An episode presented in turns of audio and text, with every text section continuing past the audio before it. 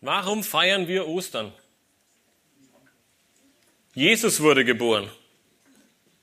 Der Papst gibt seinen Segen. Wir feiern den Frühlingsanfang, ein Fest der Familie. Der Osterhase kommt. Ich weiß es nicht. Das sind nur einige Antworten, wenn man Menschen auf der Straße fragt, was an Ostern geschah. Doch viele Menschen wissen sehr wohl, was an Ostern geschah. Mehr als die Hälfte aller Deutschen weiß, dass an Ostern Jesus Christus gekreuzigt wurde und nach drei Tagen auferstanden ist. Über 50 Prozent der Deutschen glauben laut einer Umfrage an Jesus Christus und seine historische Person. Doch wenn es um das eigentliche Zentrum des Osterfestes geht, wird die Zustimmung deutlich geringer. Wenn man die Menschen fragt, ob sie tatsächlich daran glauben, dass ein Toter auferstanden ist und lebt, wird die Zustimmung sehr, sehr gering.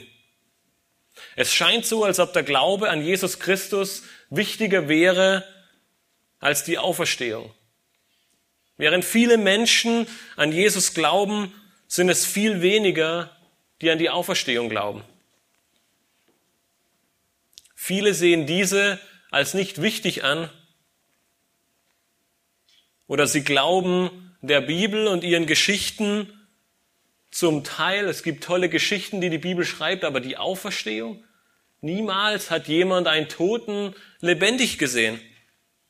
Niemals kam ein Mensch aus den Toten zurück. Jeder von uns stand an einem Grab und niemals, so sehr wir auch gerufen haben, kam diese Person wieder zurück. Es ist zu fantasievoll.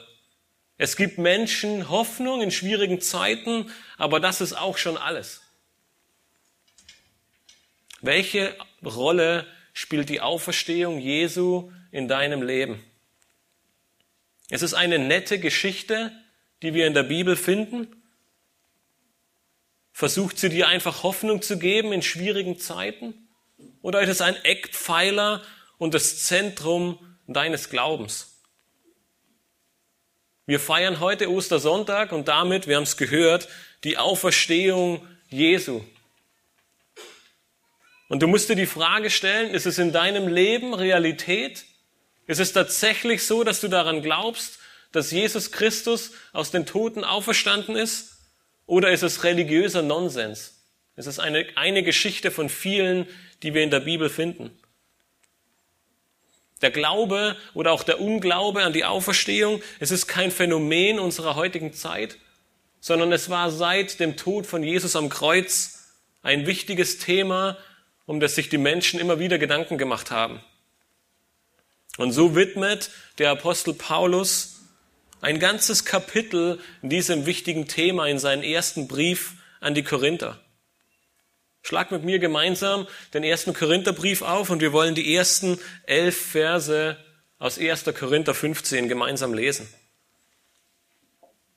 Nachdem Paulus die Korinther in vielerlei Hinsicht ermahnt und ermutigt und zurechtgewiesen hat, kommt er zum Ende dieses Briefes zu einem Punkt, der sehr, sehr wichtig erscheint und der anscheinend eine große Rolle bei den Korinthern gespielt hat.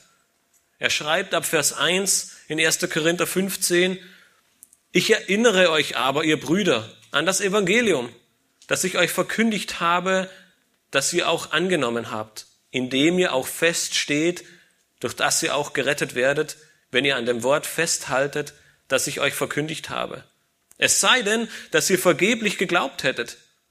Denn ich habe euch zuallererst das überliefert, was ich auch empfangen habe, nämlich dass Christus für unsere Sünden gestorben ist nach den Schriften und dass er begraben worden ist und dass er auferstanden ist am dritten Tag nach den Schriften und dass er dem Käfers erschienen ist, danach den Zwölfen. Danach ist er mehr als 500 Brüdern auf einmal erschienen, von denen die meisten noch leben etliche aber auch entschlafen sind. Danach erschien er dem Jakobus, hierauf sämtlichen Aposteln. Zuletzt aber von allen erschien er auch mir, der ich gleichsam eine unzeitige Geburt bin. Denn ich bin der geringste von den Aposteln, der ich nicht wert bin, ein Apostel zu heißen, weil ich die Gemeinde Gottes verfolgt habe. Aber durch Gottes Gnade bin ich, was ich bin. Und seine Gnade, die er an mir erwiesen hat, ist nicht vergeblich gewesen, sondern ich habe mehr gearbeitet als sie alle. Jedoch nicht ich, sondern die Gnade Gottes, die mit mir ist. Ob es nun aber ich sei oder jene, so verkündigen wir, und so habt ihr geglaubt. Paulus erstellt in diesen ersten elf Versen von 1. Korinther 15 das ganze Evangelium in wenigen Versen vor. Jesus Christus, der Messias, er kam in diese Welt, er litt für uns am Kreuz und nach drei Tagen ist er auferstanden. Der Kern des Evangeliums, er wird in diesen wenigen Versen deutlich gemacht. Es ist alles, worum es sich dreht, woran wir glauben. All das, woran wir glauben, steht in diesen elf Versen. Die nächsten elf Verse benutzt er nun, um dir drei Wahrheiten vor Augen zu führen, die du kennen musst. Wenn du diese drei Wahrheiten kennst, wirst du stets einen Sinn und ein Ziel für dein Glaubensleben vor Augen haben und deine Hoffnung weit über dieses Leben hinaus, das du für dich in Anspruch nehmen kannst. Paulus beginnt Vers 12 mit einer Frage und zeigt in den folgenden Versen auf, welchen Stellenwert die Verkündigung und somit auch unser Glaube ohne die Auferstehung Jesu Christi hätte. Ohne Auferstehung ist die Verkündigung und unser Glaube inhaltslos. Wir lesen weiter in den Versen 12 bis 14. Wenn aber Christus verkündigt wird, dass er aus den Toten auferstanden ist, wieso sagen dann etliche unter euch, es gebe keine Auferstehung der Toten? Wenn es wirklich keine Auferstehung der Toten gibt, so ist auch Christus nicht auferstanden. Wenn aber Christus nicht auferstanden ist, so ist unsere Verkündigung vergeblich und vergeblich auch euer Glaube. Paulus erbreitet in diesen ersten elf Versen in 1. Korinther 15 das Evangelium auf und zeigt, dass die Auferstehung das Kernstück des Evangeliums ist. Nach seiner Auferstehung haben ihn über 500 Menschen leibhaftig gesehen. Jesus, er wurde 500 Menschen leibhaftig vor Augen geführt und auch Paulus selbst als letzter war Augenzeuge seiner Auferstehung. Und somit beginnt er diesen Vers 12 als ein Fakt. Es steht außer Frage, dass Jesus Christus auferstanden ist. Wenn Christus verkündigt wird, dann immer als der Auferstandene. Dies war von Beginn an die Verkündigung der Apostel. Zu Pfingsten, als der Heilige Geist ausgegossen wurde, predigte Petrus unter anderem Folgendes. Und wir lesen in Apostelgeschichte 2,24 einen Teil von Petrus Predigt und dort sagte er, ihn hat Gott auferweckt, indem er die Wehen des Todes auflöste, weil es ja unmöglich war, dass er von ihm festgehalten würde. Das ist die Kernbotschaft des Evangeliums. Das ist das, was die Jünger von Anfang an verkündeten. Der Tod, er konnte Christus nicht festhalten. Gott, er hat ihn auferweckt. Doch scheinbar glaubten nicht alle dieser Tatsache. In der Gemeinde in Korinth sagten einige, dass es keine Auferstehung aus den Toten gibt. Durch falsche Philosophien und den Einfluss der Griechen und anderer waren sich manche Gläubige scheinbar der Tragweite ihrer Aussage nicht bewusst. Und so verneinten sie die Auferstehung der Toten beziehungsweise vergeistlichten diese. Sie sagten unter anderem, die Auferstehung geschehe bereits bei der Taufe beziehungsweise vergeistlichen diese. Die Auferstehung, sie muss geistlich verstanden werden und sie ist niemals tatsächlich passiert. Doch Paulus, er macht in Vers 13 deutlich, dass diese Aussage einige Probleme mit sich bringt. Gleich zu Beginn wird deutlich, wenn die Auferstehung nicht stattgefunden hat, wäre Christus auch nicht auferstanden. Das ist der Inhalt von Vers 13. Das ist keine Nebensächlichkeit. Wir sprechen hier von einem großen Problem im Leben eines jeden Christen. Wir wissen nicht, wie sehr diese Lehre um sich gegriffen hat, welchen Stellenwert diese Lehre einnahm, Aber Paulus Argumentation nimmt ein ganzes Kapitel und es ist das längste im ganzen Korintherbrief ein. Und so scheint es, dass die Gruppe schon großen Einfluss auf die Gemeinde in Korinth hatte. Sie stand der Lehre der Apostel und der Botschaft des Evangeliums entschieden entgegen. Und so macht Paulus deutlich, wenn es keine Auferstehung aus den Toten gibt, dann ist Christus nicht auferstanden. Mit anderen Worten, wenn es keine Auferstehung gibt, dann muss der tote Leib Jesu noch im Grab liegen. Die Schrift macht deutlich, die Auferstehung ist kein rein geistliches Phänomen. Jesus, er hatte nach seiner Auferstehung einen physischen Leib, er aß und trank und er ist den Menschen leibhaftig erschienen. Das Grab ist leer. Das ist das, was wir gerade gesungen haben.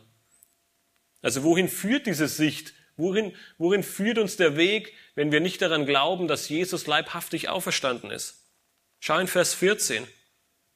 Wenn Christus nicht auferstanden ist, dann ist unsere Verkündigung und unser Glaube inhaltslos. Was heißt das? Die Botschaft, sie hat kein Gewicht. Es spielt keine Rolle, was wir von uns geben. Es sind leere Worte. Worte, die kein Gewicht haben.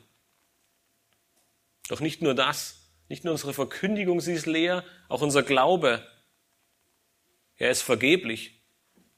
Warum? Ganz einfach. Welche Kraft hätte die Verkündigung noch? Was würde der Evangelium von jeder anderen Überzeugung oder jeder anderen Religion unterscheiden? Es gäbe keinen Unterschied. Das Evangelium wäre nichts wert. Jesu Tod am Kreuz hätte keine Bedeutung.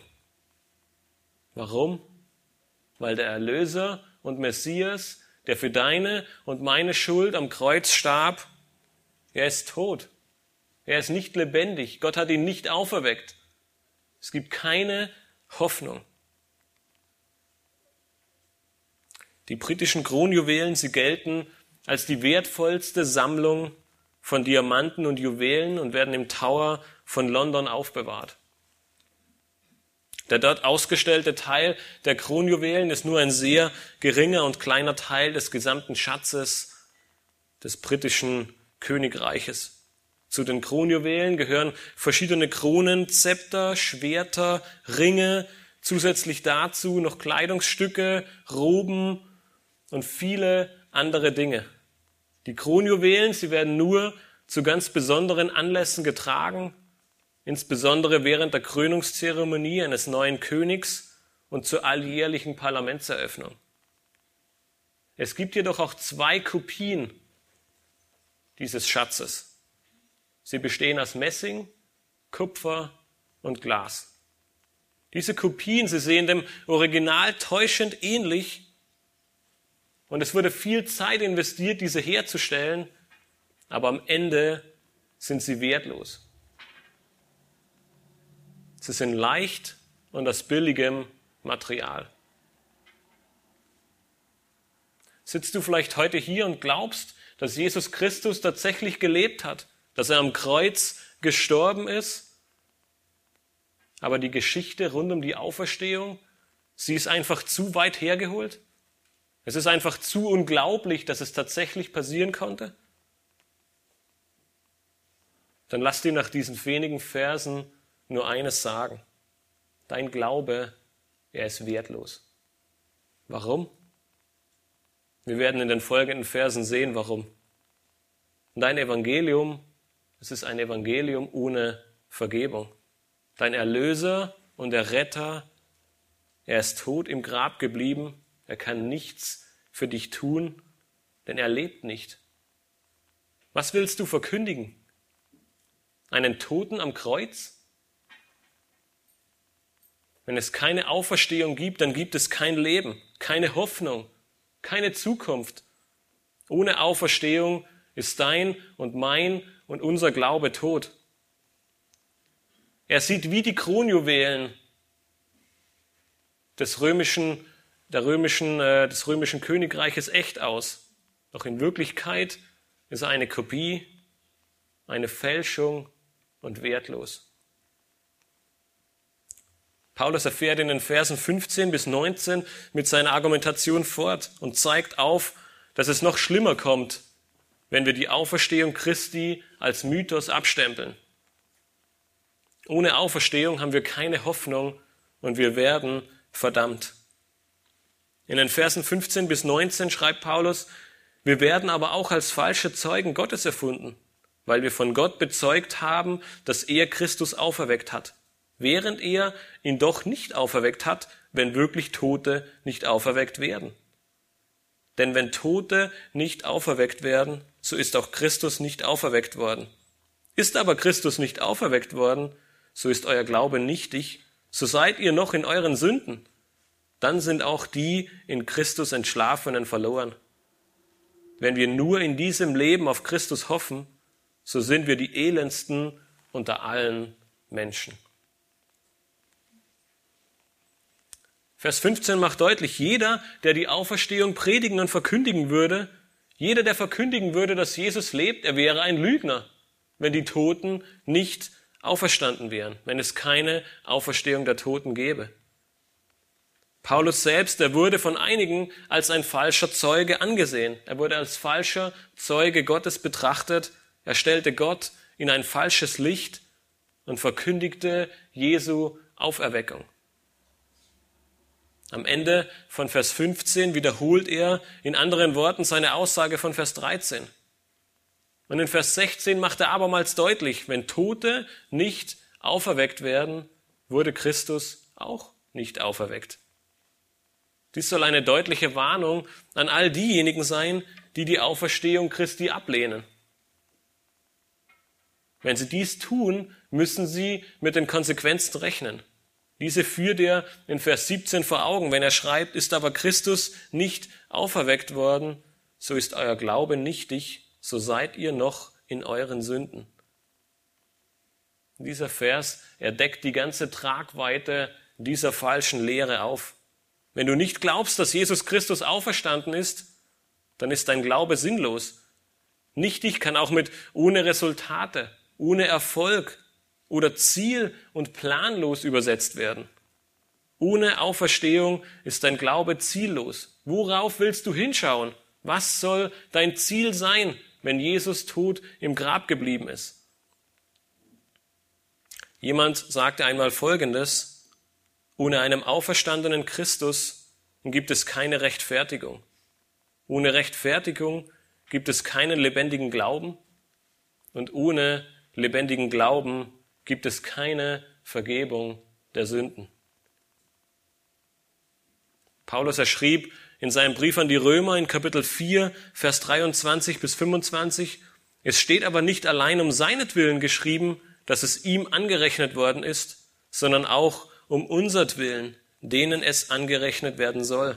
Wenn wir an den glauben, der unseren Herrn Jesus Christus aus den Toten auferweckt hat, ihn, der um unserer Übertretung willen dahingegeben und um unserer Rechtfertigung willen auferweckt worden ist. Wir haben Freitag gehört, dass Jesus Christus um unserer Sünden willen dahingegeben wurde. Aber heute dürfen wir lesen, dass er um unserer Rechtfertigung willen auferweckt wurde. Das heißt aber im Umkehrschluss, wenn er nicht auferweckt wurde, dann sind wir nicht gerechtfertigt vor Gott. Der ganze Zorn Gottes, er wurde am Kreuz auf Golgatha auf Jesus Christus ausgegossen und er, der unschuldig dort hing an unserer Stelle, wurde mit dem Zorn Gottes konfrontiert und er trag am Kreuz oder er trug am Kreuz unsere Schuld und damit wurde uns vergeben. Durch seine Auferstehung sind wir nun gerechtfertigt. Jesu Gerechtigkeit, sie wird uns angerechnet. Und es ist weit mehr, als wir uns jemals vorstellen können. Jesu Tod am Kreuz hat nicht nur dafür gesorgt, dass uns unsere Schuld vergeben wurde, sondern durch seine Auferstehung haben wir seiner Gerechtigkeit angenommen. Wir wurden seiner Gerechtigkeit teilhaftig. Wir sind nicht nur mehr schuldlos auf der einen Seite, sondern durch seine Auferstehung haben wir seine Gerechtigkeit angenommen. Und das ist die zentrale Notwendigkeit, einer der wichtigen Punkte, die die Auferstehung mit sich bringt. Wenn Jesus Christus im Grab geblieben ist, dann haben wir keine Rechtfertigung vor Gott.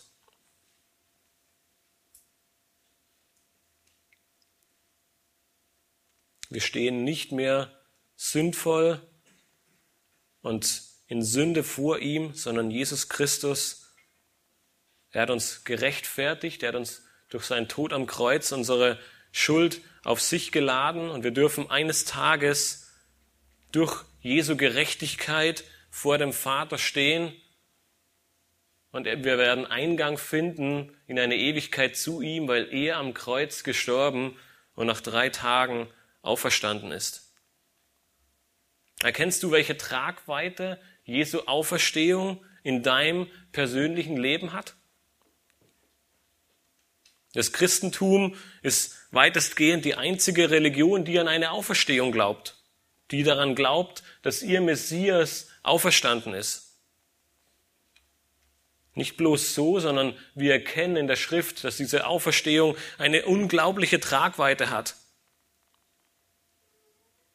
Wenn diese Auferstehung nicht stattgefunden hätte, dann sehen wir in den Versen, die wir gelesen haben, dass wir immer noch verloren, verdammt, ungerecht und in Schuld und in Sünde vor Gott stehen und Jesu Blut am Kreuz wäre wertlos und es wäscht keine Sünden und keine Schuld von dir ab.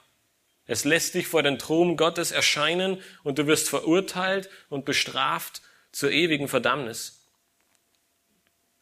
Doch wenn wir weiterlesen in diesen Versen, sehen wir, dass es nicht nur dein und mein Leben betreffen würde, sondern auch alle bisher in Christus Gestorbenen. Sie sind verloren. Das ist das, was Vers 18 sagt. Jeder Gläubige, der seit dem Kreuzestod Jesu im Glauben an ihn gestorben ist, es gibt keine Hoffnung für ihn. Die Sünde klebt an uns und an allen verstorbenen Gläubigen. Was Paulus somit am Ende von Kapitel 15 geschrieben hat, es wäre falsch. In den Versen 54 bis 56 in Kapitel 15 schreibt er, wenn aber dieses Verwesliche Unverweslichkeit anzieht und dieses Sterbliche Unsterblichkeit anziehen wird, dann wird das Wort erfüllt werden, das geschrieben steht, der Tod ist verschlungen in Sieg. Tod, wo ist dein Stachel? Totenreich, wo ist dein Sieg? Der Stachel des Todes aber ist die Sünde die Kraft der Sünde aber ist das Gesetz. Der Stachel des Todes, er wäre nicht besiegt. Der Tod, er hätte die Macht, den Messias im Grab festzuhalten und somit auch dich und mich für ewig im Grab zu halten. Wir alle hätten somit nur eine einzige Chance. Schau in Vers 19. Wir müssten unsere ganze Hoffnung in diesem Leben suchen und hier und jetzt auf Christus hoffen. Wie hoffnungslos wäre dieses Leben, hier in diesem Leben voller Schmerz und Not und Trauer und Sünde, nur in diesem Leben auf Christus zu hoffen? Dein Leben, es wird eines Tages zu Ende gehen und du wirst diesen Planeten verlassen. Worin besteht dann deine Hoffnung? Du stirbst und es gibt keine Zuversicht. Deshalb ist die Auferstehung so wichtig. Deshalb ist es so ein zentrales Thema. Es gibt dir ewiges Leben. Im 16. Jahrhundert schrieb einer oder war in einem Katechismus Folgendes zu lesen. Nicht nur meine Seele wird unmittelbar nach meinem Tod bei Christus, dem Haupt der Gemeinde sein, sondern auch mein Fleisch wird auferweckt werden durch die Kraft Christi und vereint mit meiner Seele, dem verherrlichten Leib Christi, gleichgestaltet. Das ist wahre Hoffnung, die weit über dieses Leben hinausgeht. Die gleiche Kraft, die Christus aus den Toten auferweckt hat, wird dies eines Tages mit dir tun. Du wirst auferweckt werden und Christus gleichgestaltet werden. Wenn du dies nicht glaubst, dann sagt dir Vers 19, dass du zu den elendsten unter allen Menschen zählst. Andere Übersetzungen sagen auch bemitleidenswertesten Menschen. Warum? Nun, wozu sollten all die Sorgen, das Leid, die Verfolgung, all die Nöte und der Schmerz, die wir als Gläubige auf uns nehmen, dienen?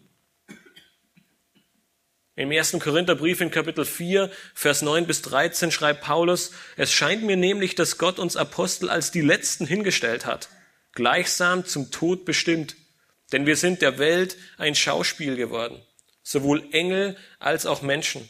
Wir sind Narren um des Christus willen.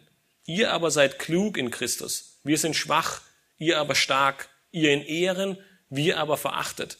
Bis zu dieser Stunde leiden wir Hunger und Durst und Blöße, werden geschlagen und haben keine Bleibe und arbeiten mühsam mit unseren eigenen Händen. Wenn wir geschmäht werden, segnen wir. Wenn wir Verfolgung leiden, halten wir stand. Wenn wir gelästert werden, spenden wir Trost. Zum Kehricht der Welt sind wir geworden, zum Abschaum aller bis jetzt. Würde Paulus all dies auf sich nehmen, wenn die einzige Hoffnung in seinem Leben in, im Hier und Jetzt wäre? Der Apostel Paulus und alle anderen Apostel, sie wären wirklich die elendsten und bemitleidenswertesten Menschen, die es gibt.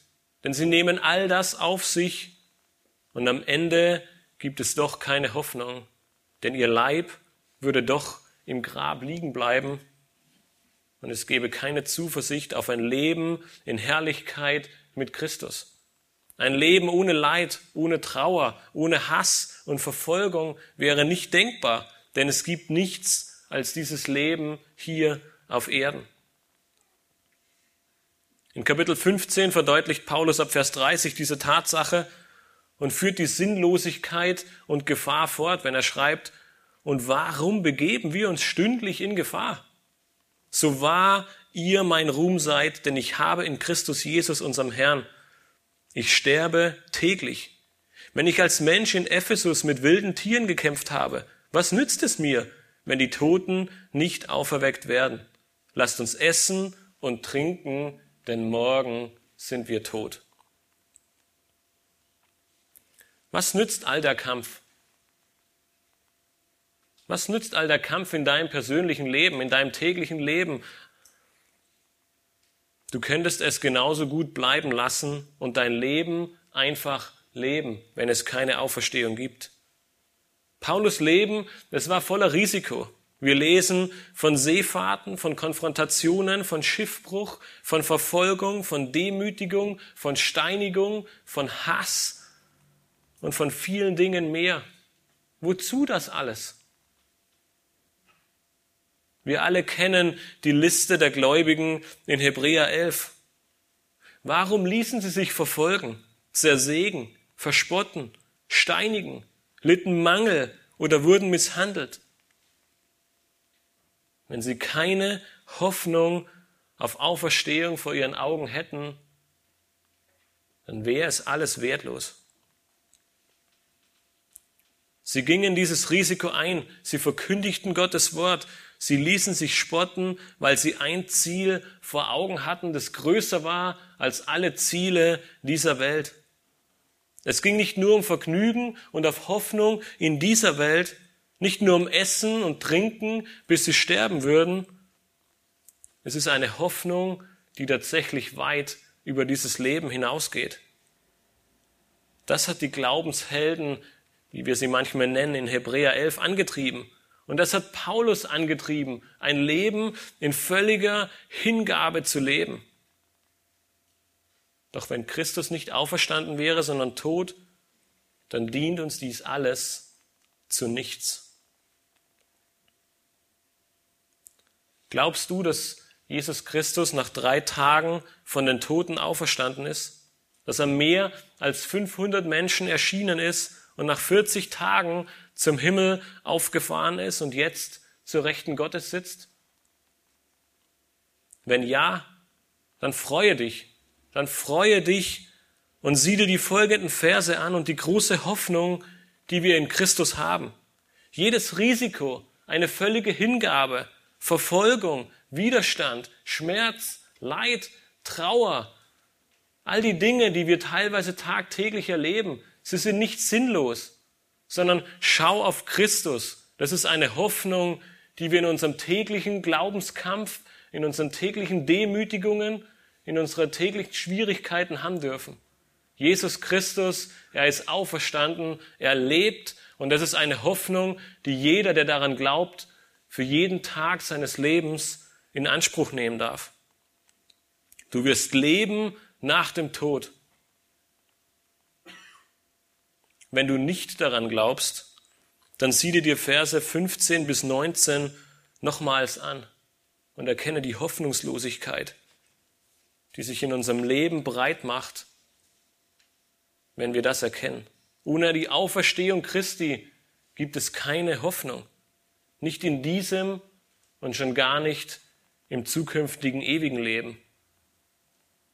Wenn du an Christus glaubst, aber nicht an die Auferstehung, dann glaubst du an einen toten Erlöser. Und wenn du an Christus gar nicht glaubst, dann glaubst du an gar keinen Erlöser. Und dein Glaube oder an was immer du glaubst, es ist ziellos, deine Sünden sind dir nicht vergeben und Trostlosigkeit macht sich im Leben breit. Elend und bemitleidenswert. Das ist Paulus Schlussfolgerung dieses Glaubens. Doch Paulus erschließt hier nicht. In den folgenden Versen stellt er nun das wahre Evangelium ins Zentrum und macht eines deutlich. Die Auferstehung, sie gibt Hoffnung und ewiges Leben.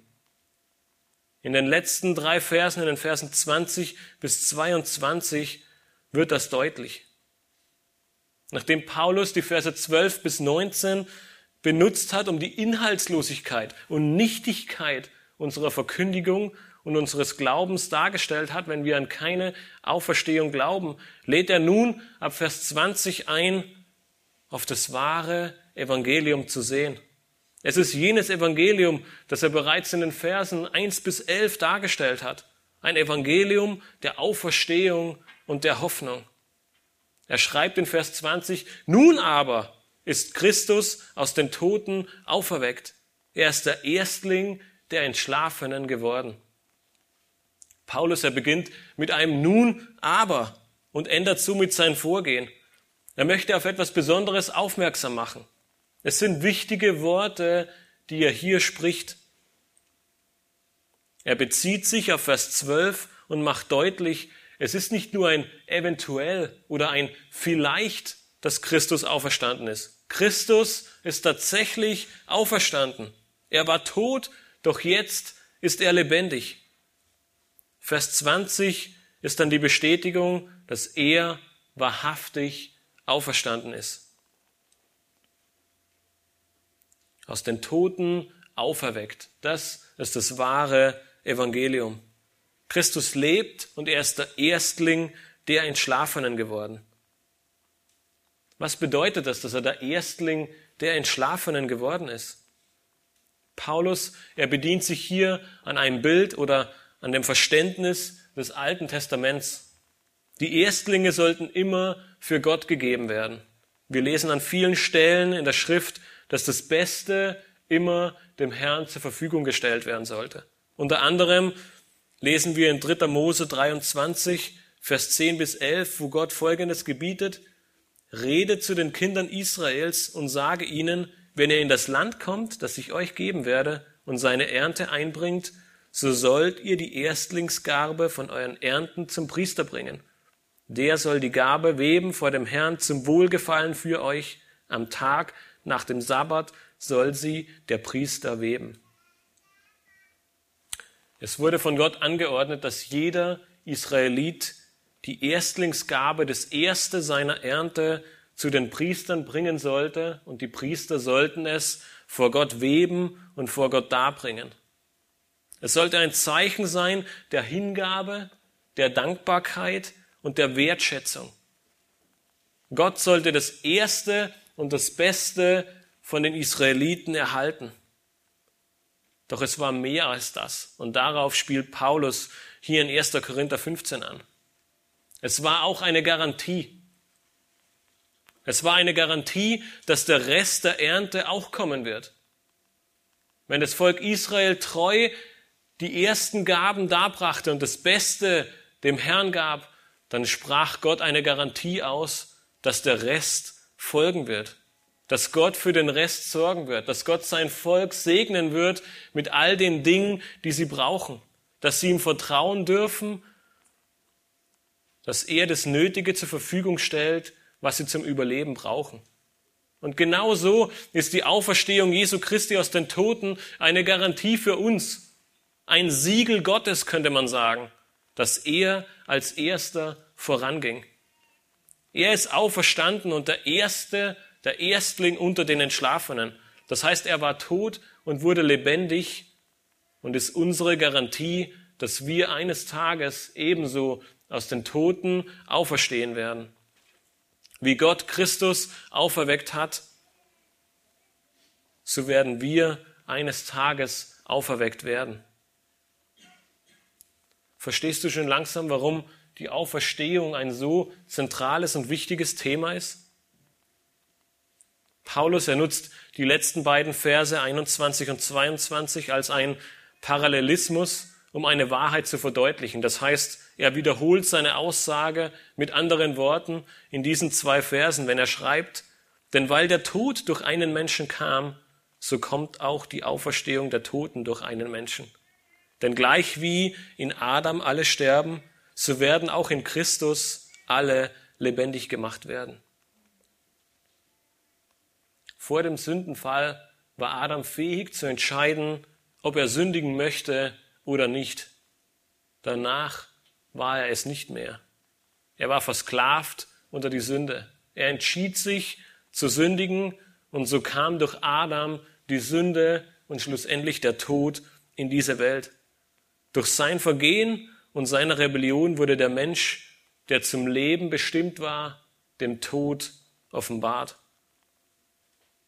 Alle Menschen werden sterben. Es gibt keinen, der überlebt. Dies ist die Konsequenz der Sünde im Garten Eden. Durch Adam kam der Tod und es gibt kein Entfliehen. Doch so wie der Tod durch einen Menschen kam, so kommt die Auferstehung der Toten ebenfalls durch einen Menschen, den Gottmensch Jesus Christus. So wie in Adam alle sterben, so werden in Christus alle lebendig gemacht werden. Jesus selbst, er sagt in Johannes 5, Vers 25, Wahrlich, wahrlich, ich sage euch, die Stunde kommt und ist schon da, wo die Toten die Stimme des Sohnes Gottes hören werden und die sie hören, werden leben. Niemals hat ein Mensch den Tod besiegt und ist auferstanden. Selbst diejenigen, die durch ein Wunder wieder zum Leben zurückgeführt wurden. Und wir haben einige im Alten und im Neuen Testament, wie der Sohn der Witwe, die Tochter des Jairus oder Lazarus. Sie mussten doch eines Tages alle wieder sterben. In Christus nun gibt es aber ewiges Leben. Paulus er nutzt das ganze fünfte Kapitel im Römerbrief, um auf diese wunderbare Wahrheit aufmerksam zu machen. Und in Vers 10 sagt er dann, denn wenn wir mit Gott versöhnt worden sind durch den Tod seines Sohnes, als wir noch Feinde waren, wie viel mehr werden wir als Versöhnte gerettet werden durch sein Leben. Das ist die Hoffnung der Auferstehung. Daran gedenken wir an Ostern. Das ist unsere Zuversicht, die uns trägt und uns stärkt und uns ermutigt in guten wie in schlechten Zeiten. Jesus lebt. Wenige Verse später, nachdem Jesus diese wunderbare Aussage des Lebens in Johannes 5 getätigt hat, zeigt er in Vers 29 auf, dass am Ende jeder nach seiner Zugehörigkeit nach dem Tod aufwachen wird. In Johannes 5, Vers 29 lesen wir, und sie werden hervorgehen, die das Gute getan haben zur Auferstehung des Lebens, die aber das Böse getan haben zur Auferstehung des Gerichts. Die einzig wichtige Frage für dein ganzes Leben lautet, wo wirst du hingehen? Zum Leben oder zum Gericht? Zum ewigen Leben oder zum ewigen Tod? Sitzt du heute hier und denkst, dass all diese Geschichten in der Bibel zu wunderbar sind? Fabeln, die sich Menschen haben einfallen lassen, erfunden, um Hoffnung zu geben? dann lass dir nur eins sagen, du liegst falsch. Die Bibel, sie ist Gottes Offenbarung an dich persönlich und sie macht dir eines deutlich. Dein Leben ist ohne Jesus Christus hoffnungslos. Du lebst in Sünde und bist auf direktem Weg in eine ewige Verdammnis. Die Bibel nennt sie Hölle. Doch in seiner Gnade und Liebe hat Gott seinen Sohn gesandt, um für dich, für deine Schuld und für deine Sünden am Kreuz von Golgatha zu sterben. In vollem Gehorsam tat Christus dies und ließ sich ans Kreuz schlagen an deiner Stelle. Du solltest dort hängen. Sein Gehorsam, sein Tod und seine Auferstehung bringen dir Vergebung und Wiederherstellung für dein persönliches Leben. Das ist die frohe Botschaft an Ostern. Es gibt Hoffnung. Es ist nicht hoffnungslos. Christus, er starb und er ist auferstanden. Wenn du heute hier sitzt als Gläubiger und niedergeschlagen oder verzweifelt bist, dann lass dir sagen, Jesus lebt. Wir sind nicht die elendsten und bemitleidendsten Menschen in dieser Welt, die nur ihre Hoffnung in diese Welt setzen müssen, sondern unser Erlöser, er lebt. Wir sind vom Tod zum Leben geleitet worden. Christus erstarb für dich und ging voran als Garantie und Hoffnung auf eine Zeit des ewigen Lebens mit Christus. Dies ist eine Hoffnung, die dir niemand nehmen kann in guten wie in schlechten Zeiten. Ich frage dich noch einmal, warum feiern wir Ostern? Es ist nicht nur ein bloßes Familienfest, sondern wir gedenken an die Kreuzigung und an die Auferstehung unseres Retters. Eine Begebenheit, die zu schön klingt, um wahr zu sein. Doch auch wenn sie von vielen abgelehnt und ins Lächerliche gezogen wird, sie kann deine und meine Hoffnung sein für unser ganzes Leben. Eine Hoffnung, die dein Leben verändert und die in deinem Leben einen Sinn, ein Ziel gibt. Eine Hoffnung, die dich vom ewigen Tod zum ewigen Leben zieht und dich auferstehen lässt am Ende der Tage. Doch es ist nicht nur eine Hoffnung, es ist nicht nur ein andauerndes in die Zukunft sehen und hoffen, dass eines Tages alles besser wird. Es ist nicht nur ein Anker in einer stürmischen Zeit.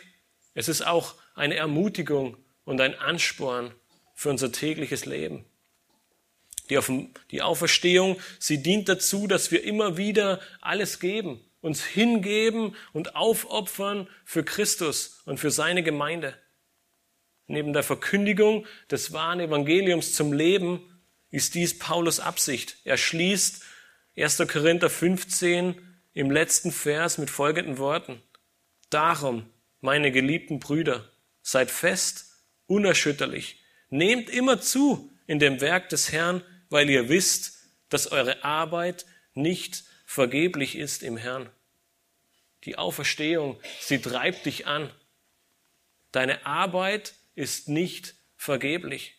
Deshalb ruft dich Paulus auf, fest und unerschütterlich zu sein. Wachse in der Erkenntnis, nehme zu im Werk des Herrn, diene ihm und stelle dich den Herausforderungen und auch wenn es sein muss, den Gefahren und Schwierigkeiten deines Glaubenslebens. Dieses Risiko und die Hingabe, sie lohnen sich. Das tägliche Angefochtensein, die Schwierigkeiten auf Arbeit, die Schwierigkeiten als Mutter zu Hause, die Schwierigkeiten im Beruf, Verfolgung, vielleicht nicht unbedingt in Deutschland, aber in anderen Ländern, Mobbing, all die Dinge, die uns als Christen das Leben schwer machen. Sieh auf Christus, weil deine Arbeit ist nicht vergeblich. Deine Freude, deine Kraft, deine Hoffnung und deine Zuversicht, sie liegen in Christus dem Auferstandenen. Du kannst Frieden finden in ihm, denn er ist nicht tot. Er lebt, er tritt für dich ein, er hält dich fest und er ist, er ist bei dir bis zum Ende dieser Weltzeit.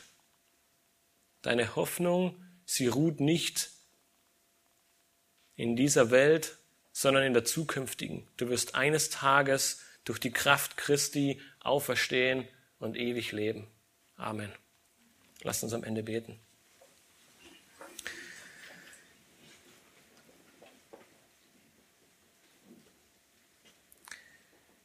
Himmlischer Vater, ich möchte dir einmal mehr danken, dass du deinen Sohn nicht verschont hast, Herr, dass das Osterfest dazu dient, dass wir einmal mehr erkennen dürfen und uns daran erinnern dürfen, dass du, Jesus Christus, in diese Welt kamst, dass du stellvertretend für uns ein Leben in völliger Hingabe, in völliger Übereinstimmung mit dem Willen deines Vaters gelebt hast, dass du den Kelch des Zornes Gottes ausgetrunken hast, dass du ihn über dich hast ergehen lassen, dass du am Kreuz hingst für unsere Schuld, dass du gestorben bist und ins Grab gelegt wurdest, aber dass die große Hoffnung ist, dass du am dritten Tage auferstanden bist, dass wir unsere Hoffnung, unsere Zuversicht, unseren Dienst und all die Sorgen und Nöte auf dich werfen dürfen, weil wir wissen, dass unser Dienst und unser Werk für dich nicht umsonst ist, dass du lebst und dass wir mit dir leben werden, dass all die Nöte, und wir haben sie im Leben von Paulus und im Leben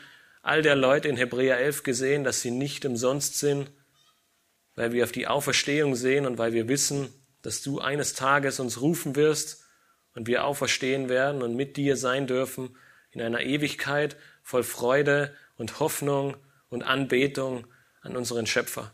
Wir danken dir für diese Zuversicht und für diese Hoffnung und bitten dich einmal mehr, dass sie uns täglich begleitet, dass sie uns täglich Ermutigung und Ansporn ist, wenn wir auf die Auferstehung sehen, dass wir wissen, dass es nicht umsonst ist, sondern dass du vorgegangen bist, das Garantie für uns und wir dir eines Tages folgen dürfen. Amen.